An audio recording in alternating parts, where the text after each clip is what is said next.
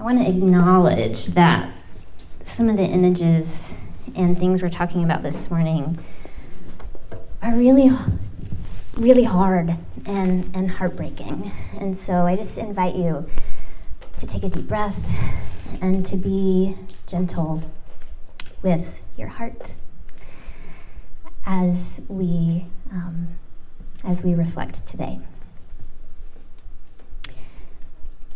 So, I don't know about you, but usually when a person stands up to read the Bible passage, I kind of space out. Which is embarrassing because I'm like a Bible nerd, so you'd think I'd be able to focus long enough to hear a whole passage. Instead, it's like someone opens their Bible to read, and my brain immediately responds with, hmm, what should we eat for lunch today? Let's replay that conversation from yesterday. And, and by the time my brain is done telling me things, the people around me are saying, Thanks be to God. And I think, Whoops, missed it. Again. It's probably just me that this happens to. I'm sure the rest of you pay rapt attention, know exactly what's happening in any given scripture passage, and are riveted by the majestic poetry of it all. But just in case, someone else in this room has a wandering brain like me, I'm going to read the passage a little bit differently today. So today's reading is from Isaiah chapter 40, verses 1 through 11. And what is important to know about this passage before we read it is that it's written for a people who are in exile. Jerusalem has been destroyed by Babylon, and the people of God have been displaced from their land. And in this particular passage, we have three main characters God, the heavenly host, so imagine like a choir of angels or something, and Isaiah. It's not super clear if you just open your Bible and start reading who is talking when. So I've written the text out on the screen for you in lines like a play so it's easier to see whose voice we are hearing. Make sense? Okay. So God speaks first, saying, Comfort, O comfort my people. Speak tenderly to Jerusalem and cry to her that she has served her term, that her penalty is paid, that she has received from the Lord's hand double for all her sins. So basically, God is talking to the heavenly host here. Isaiah is listening in and telling them to comfort God's people because their suffering is coming to an end. And then the heavenly host responds in the wilderness, prepare the way of the Lord, make straight in the desert a highway for our God. Every valley shall be lifted up, and every mountain and hill be made low. The uneven ground shall become level, and the rough places a plain. Then the glory of the Lord shall be revealed, and all the people shall see it together, for the mouth of the Lord has spoken. And now the heavenly host turns and addresses Isaiah. And the heavenly host says, Cry out. To which Isaiah objects. What shall I cry? All people are grass. Their constancy is like the flower of the field. The grass withers, the flower fades. When the breath of the Lord blows upon it, surely the people are grass. In other words, Isaiah isn't buying this comfort business. People continue to fade and die. There is no hope. The heavenly host then responds to Isaiah. The grass withers, the flower fades, but the word of our God will stand forever. Get you up to a high mountain, O Zion, herald of good tidings. Lift up your voice with strength, O Jerusalem, herald of good tidings. Lift up, do not fear. Say to the cities of Judah, Here is your God.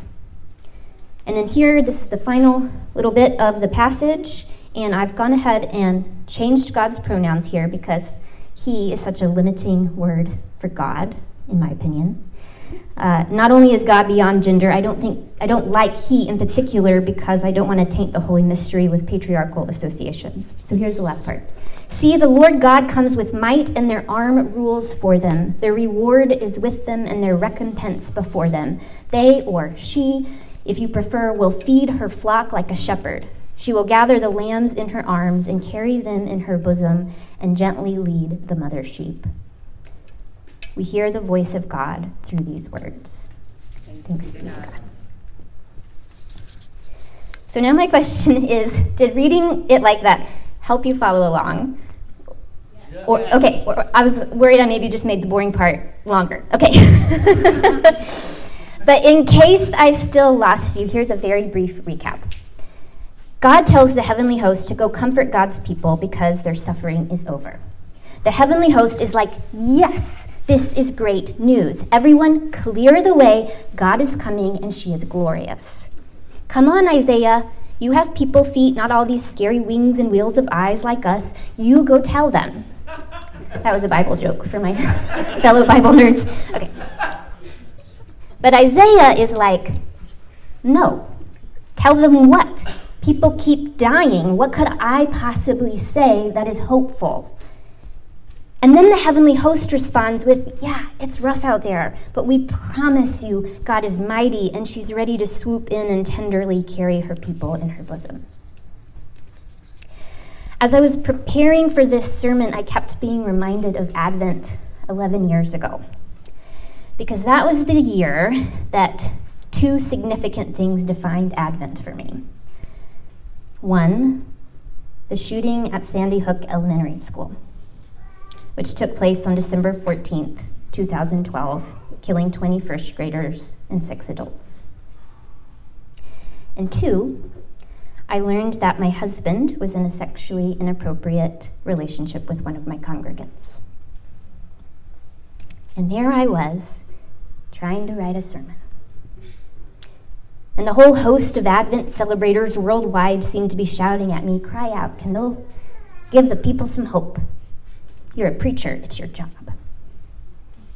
And I remember thinking, what do I tell them?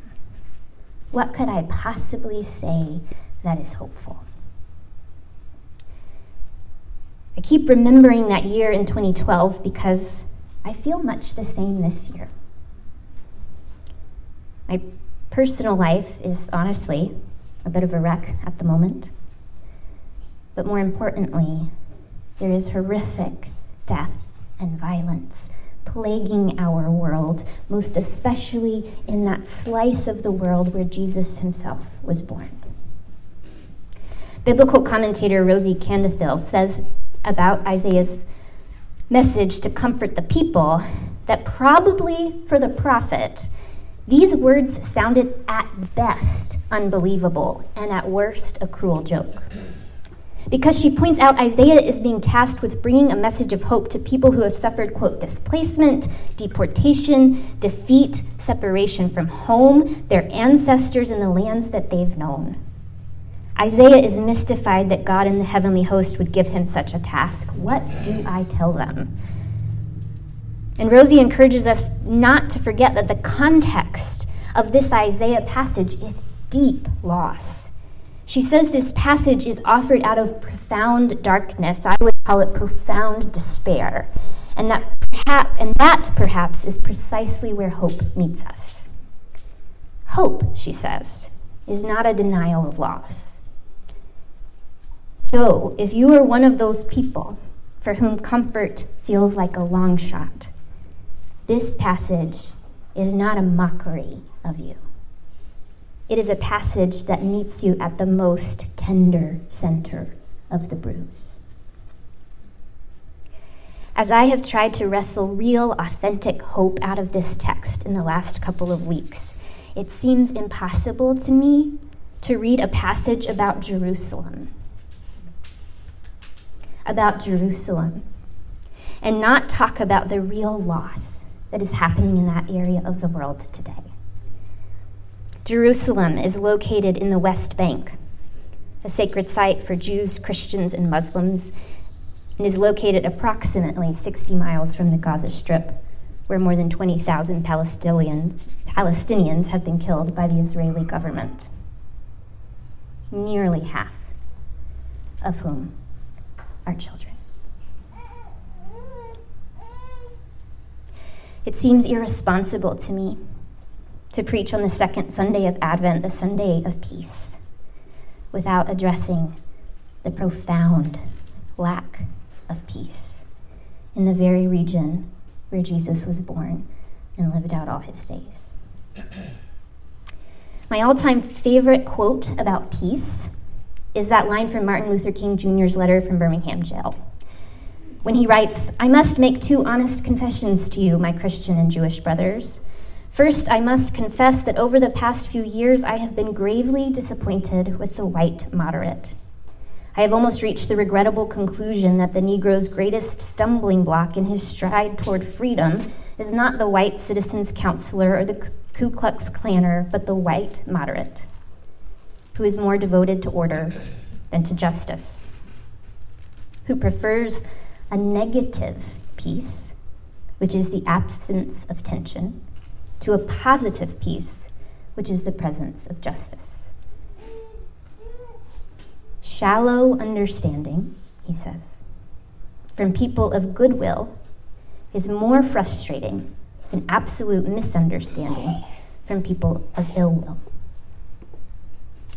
I love this quote because I think far too often those of us with privilege misuse the word peace. We even misuse spirituality to gain for ourselves negative peace. Here's what I mean we meditate to find peace of mind, when what we are really doing is blocking out the very real suffering of the world around us so that we don't have to feel it. That isn't peace, that's spiritual bypassing. The peace of Christ is a very different thing because it, enga- it empowers us to engage suffering rather than bypass it. If you think Christ was a bypasser, spend a few minutes staring at a crucifix. God incarnate on the cross is the definition of solidarity, of suffering with. What does it mean to wait for the world to change for peace? We can think of waiting as sitting back, letting things unfold, believing nothing we could possibly do could make a difference, so we might as well just tend to our own. Why engage? Why worry? Why feel? Waiting in that way might provide you with some peace because disengaging and bypassing are always more comfortable than engagement. But it's negative peace. It might be the absence of tension, but it is not the presence of justice the only kind of waiting that I believe has moral and spiritual integrity is solidarity. We must suffer with those who are suffering and waiting and striving for peace. Otherwise, we're not really waiting, we're just ignoring. To wait is to weep. In King's letter from Birmingham jail, in that paragraph right before the quote I just shared, he writes We must not forget that everything Adolf Hitler did in Germany was legal, and everything the Hungarian freedom fighters did in Hungary, Hungary was illegal. It was illegal to aid and comfort a Jew in Hitler's Germany. Even so, I am sure that had I lived in Germany at that time, I would have aided and comforted my Jewish brothers. I remember reading books about Nazi Germany as a kid, Corrie ten Boom, Anne Frank. And wondering, if I had lived in Germany during the Holocaust, would I have been one of the ones who helped the Jews? Both sides of my family are German. So, what kind of German would I have been had I been there? I've also wondered what if I had been alive with MLK Jr. during the civil rights movement? Would I have watched the news coverage, aghast but safe on my couch? Or would I have shown up? Would I have been there? Would I have marched on Selma? Would I have spoken out? After all, I am white, so what kind of white person would I have been had I been there? I don't really worry about whether I would have belonged to the KKK. I don't really think there's a version of me that does that. What I do wonder is whether I would have put my own body between the KKK member and a black body, or whether I would have been someone who stayed home. Would I have chosen the peace of ignorance and inaction? Or would I have chosen to fight for actual peace that upholds justice for all? Here's the thing I don't have to wonder what I would have done. All I have to do is ask myself what I am doing or saying right now in real time to stop the violence in Gaza let's talk about what's happening in Jesus' homeland. Listen to this quote from the Human Rights Watch. At least five categories of major violations of international human rights laws and humanitarian law characterize the occupation. One, unlawful killings, two, forced displacement, three, abusive detention, four, the closure of the Gaza Strip and other unjustified restrictions on movement, and five, the development of settlements along with accompanying discriminatory policies that disadvantage Palestinians. This is not a quote from this month or last. It's from 2017. The Israeli government has been committing atrocities against the Palestinian people for decades. Israel is the only country in the world that automatically and systematically prosecutes children in military courts that lack fundamental fair trial rights and protections. Israel prosecutes between 500 and 700 Palestinian, Palestinian children every year. Please do not mishear me. I am deeply grieved for the 32 children taken hostage by Hamas. And it is morally bankrupt to denounce the actions of Hamas and not say a word about the five to 700 child hostages taken by Israel on an annual basis. Israel has attacked Gaza multiple times before October 7th 2008, 2012, 2014, never taking appropriate measures to protect civilians and frequently targeting civilian structures. Israeli security forces routinely use excessive force, wounding and killing demonstrators. Since 1967, Israeli authorities have facilitated the transfer of its civilians to the West Bank including East Jerusalem, in violation of the Fourth Geneva Convention. Israel applies Israeli civil law to the settlers it has placed in the West Bank, affording them legal protections, rights, and benefits that are not extended to the Palestinians who were living there first. The settlers are provided with infrastructure, services, and subsidies that are denied to Palestinians. Discriminatory policies make it nearly impossible for Palestinians to obtain building permits, forcing them to either leave their homes or go ahead with necessary construction, which could result in their homes being bulldozed on the grounds that they don't have permits. Israel has arbitrarily excluded hundreds of thousands of Palestinians from its population registry, restricting their ability to live in and travel from the West Bank and Gaza, separating families, restricting access to medical care and educational opportunities, and perpetuating unemployment. Israel has revoked the residency of over 130,000 Pal- 130, Palestinians in the West Bank and over 14,000 in East Jerusalem since 1967. Again, this is all from a Human Rights Watch in 2017. So the numbers now are much greater. I'm reading old stats on purpose because it is critical to understand that what Israel is doing in Gaza right now is absolutely not new. And it is by no means simply a reaction to Hamas. The escalation of violence since October 7th has not taken place in a vacuum. Israeli authorities have incarcerated hundreds of thousands of Palestinians since 1967, the majority receiving trials in military courts with a nearly 100% conviction rate. On average, hundreds of Palestinians each year are placed in administrative detention based on secret evidence without trial. Detainees, including children, face harsh, harsh conditions and mistreatment. Of course, it is true that you can find horrible violence taking place in many other areas of the world. It is true that Israeli civilians have faced violence from Hamas. But here is why speaking up against the Israeli government in particular is so critical at this time. First of all, this is different from other violence in its scope and size. This violence is a genocide. It is an ethnic cleansing, and it is coming on the heels of 75 years of illegal occupation and apartheid. Since October 7th, Israel has killed more than 20,000 Palestinians. To put that in perspective, if you were to adjust for population size, that would be the equivalent of killing 2.5 million Americans, which is the equivalent of murdering every single person in Las Vegas, Boston, Detroit, Seattle, and Atlanta combined.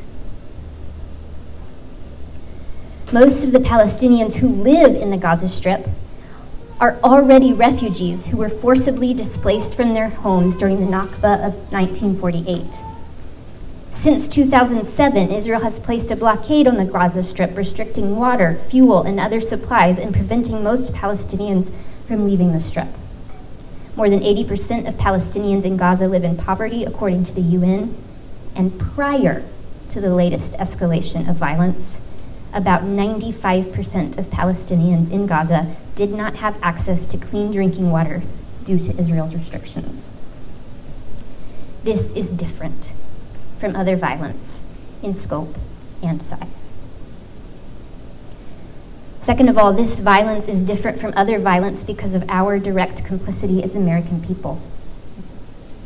The U.S. is by far the biggest supplier of military aid to Israel contributing more than $130 billion since its founding. Israel is the largest recipient of U.S. foreign military aid, and more than 80% of Israel's weapons imports come from the U.S.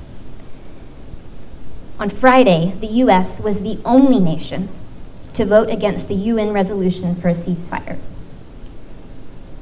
Back in mid October, the U.S. was also the lone country at the UN to veto a call for humanitarian pauses to deliver life saving aid to millions in Gaza. When people ask me why I haven't said more to condemn Hamas, my answer is simple my government isn't funding Hamas. My government is funding Israel. The United States government and the government of Israel are using Hamas as a scapegoat, scapegoat to commit a genocide of the Palestinian people. Third of all, this violence is different from other violence because of the direct complicity of Christianity and Christian Zionism. When it espouses the toxic theology that Jews have a God given right to the land of Israel, even if it means eradicating by murder or displacement the current inhabitants.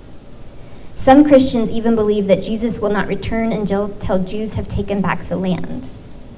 In other words, there is a strand of Christian theology that believes in and upholds a genocidal and colonizing deity. And if you question them, they will falsely accuse you of being anti Semitic rather than recognizing your critique as appropriately humane. For all of these reasons and more, I know that if I don't stand with Palestine now, I also would not have stood with Jews during the Holocaust or black folk during the civil rights movement. If you don't believe me, I beg you to start following Palestinian journalists in Gaza before they're all dead. I have watched toddlers being pulled out of the rubble. I have watched groups of civilian men, not combatants, stripped naked and humiliated by the Israeli army. I have seen children needing amputations with no anesthesia. I have seen the rotting carcasses of babies in ICU beds that were left behind after hospitals were bombed. I have seen Palestinian prisoners, better known as hostages, in my opinion, being released in exchange for Israeli hostages after years of abuse in captivity without trial, some of them still children.